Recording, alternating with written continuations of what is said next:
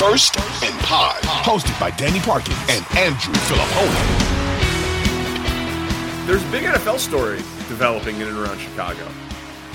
King, Yeah. Kings, Kingsbury going to Washington after some of the Cowherd stuff that happened last week about Caleb and having some concerns about Chicago and being interested in DC and his hometown team. Uh, and they have the number two pick.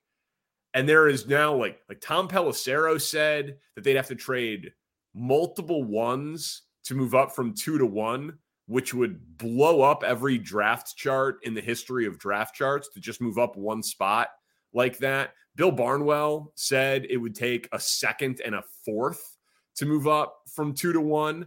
That was more on like historical precedent, so that was not with any sort of Caleb tax. But there's a there's an Atlantic Ocean sized gulf between those two trade proposals from two like very smart, informed people. And we had Cowherd on last week, and then I was talking to some other people. Um, Caleb clearly values continuity. He left DC to go to Oklahoma for Lincoln Riley, and then he followed Lincoln Riley to leave Oklahoma to go to USC. And now Kingsbury was supposed to go to Vegas, and then that falls apart. Old Bear friend Luke Getsy ends up in Vegas, and Kingsbury is now the offensive coordinator for Caleb's hometown team that has the second pick in the draft and an established veteran culture coach who, in theory, should have a three or a four year runway. Now, obviously, coaches get fired in less than that all the time, but it's a new owner who hired Dan Quinn, presumably for stability after he lost out on Ben Johnson. I got to be honest, man. As a guy who was looking forward for to Caleb Williams coming to Chicago, I have legit anxiety about Kingsbury going to his hometown team. All right, so come out and say it here. You laid it all out for me. I'm happy that you did that. I know we're on the scores page, but for the podcast listeners that are not uh, all in Chicago, I think that timeline and everything you laid out was uh, some new information for me. I did not connect the Kingsbury dots when I saw that. I'm happy that you did that for us. But let's get down to brass tacks here. Do you think Caleb Williams plays for the Bears? Uh, I I do, I do. I don't believe that they could get. Listen, if you could trade from one to two and get three first round picks, if they think that Drake Maye is Justin Herbert, they will do that. Like, I don't believe that you could get that, but if you can, and they like Drake Maye, they will do that. Or if you can, and they don't like Drake Maye, and they like Justin Fields more than I think they do, they then would trade the second pick to Atlanta at eight and turn the first overall pick into four or five first round picks. So if they actually can get three firsts to move down from one to two, they're going to do it. I don't believe that to be true. But as compelling as everything is, it sounds like you don't agree with it. Even though Cowherd is saying Caleb Williams could try to pull an Eli Manning, and even I though do they not just hired his offensive uh, assistant coach from USC to go to that team, you still don't, you still think this is going to fall through, and they're just going to take Caleb Williams with the first pick.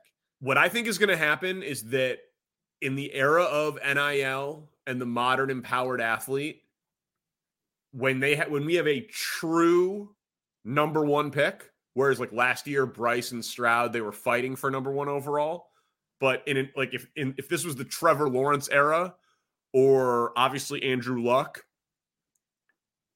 th- they might not pull an Eli Manning because Colin said that his camp told him that that's not what he wants to do. He doesn't want to be seen as the as as the villain. He said that on our show. He will not pull an Eli.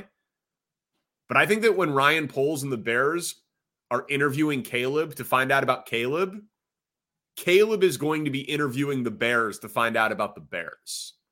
That it's much more of an equal footing meeting than a job interview to decide if the Bears want to quote unquote hire Caleb Williams. So if the Bears don't have answers that are acceptable to Caleb Williams' camp, then yes, I could see a back channel deal of trade us to our hometown. We won't embarrass you publicly and say that we don't want to play for you. You don't embarrass us publicly and make us out to be the villain. but let's all work together here to make everybody happy. I don't Well, think that's gonna. I think I think Caleb Williams is gonna be a bear, but I do think that the paradigm has shifted, and Caleb has more power than basically any number one pick that we've seen in recent history. Oh, I, I don't. I, I well, I don't think he has more. He didn't. He doesn't. He didn't have more than John Elway. Elway was going to go play with the Yankees. I mean, that Uh, was that's what. that was that was a long time ago, buddy. Yeah, but I was just going to say, I don't think that the villain thing exists. I don't think that John Elway was a villain because he wanted to find a way to make sure he didn't get to Baltimore. I don't think that Eli Manning's decision to not play for the Chargers followed him or has tainted his career whatsoever. It's not seen at all like it's a, a mark against him in his career resume or career Ca- but biography. so, but Caleb, man, he exists in a weird. He's like oddly divisive. He's been like propped up by like extreme right wing corners of the internet to make him out to be like soft because he paints his nails and he cried to his mom after games. What happened to masculinity? Like that's like a thing that orbits around Caleb Williams in a weird way. Obviously, we shouldn't ignore the the, the racial component of being a black quarterback compared to those guys. They're always going to get a little bit more uh, scrutiny and polarization. We've talked about that a lot with Lamar Jackson and how he was treated unfairly. Ca- Caleb is, I don't think like his dad saying the thing to GQ that he could go back to the draft, like the unfounded stuff that he wanted equity in a team.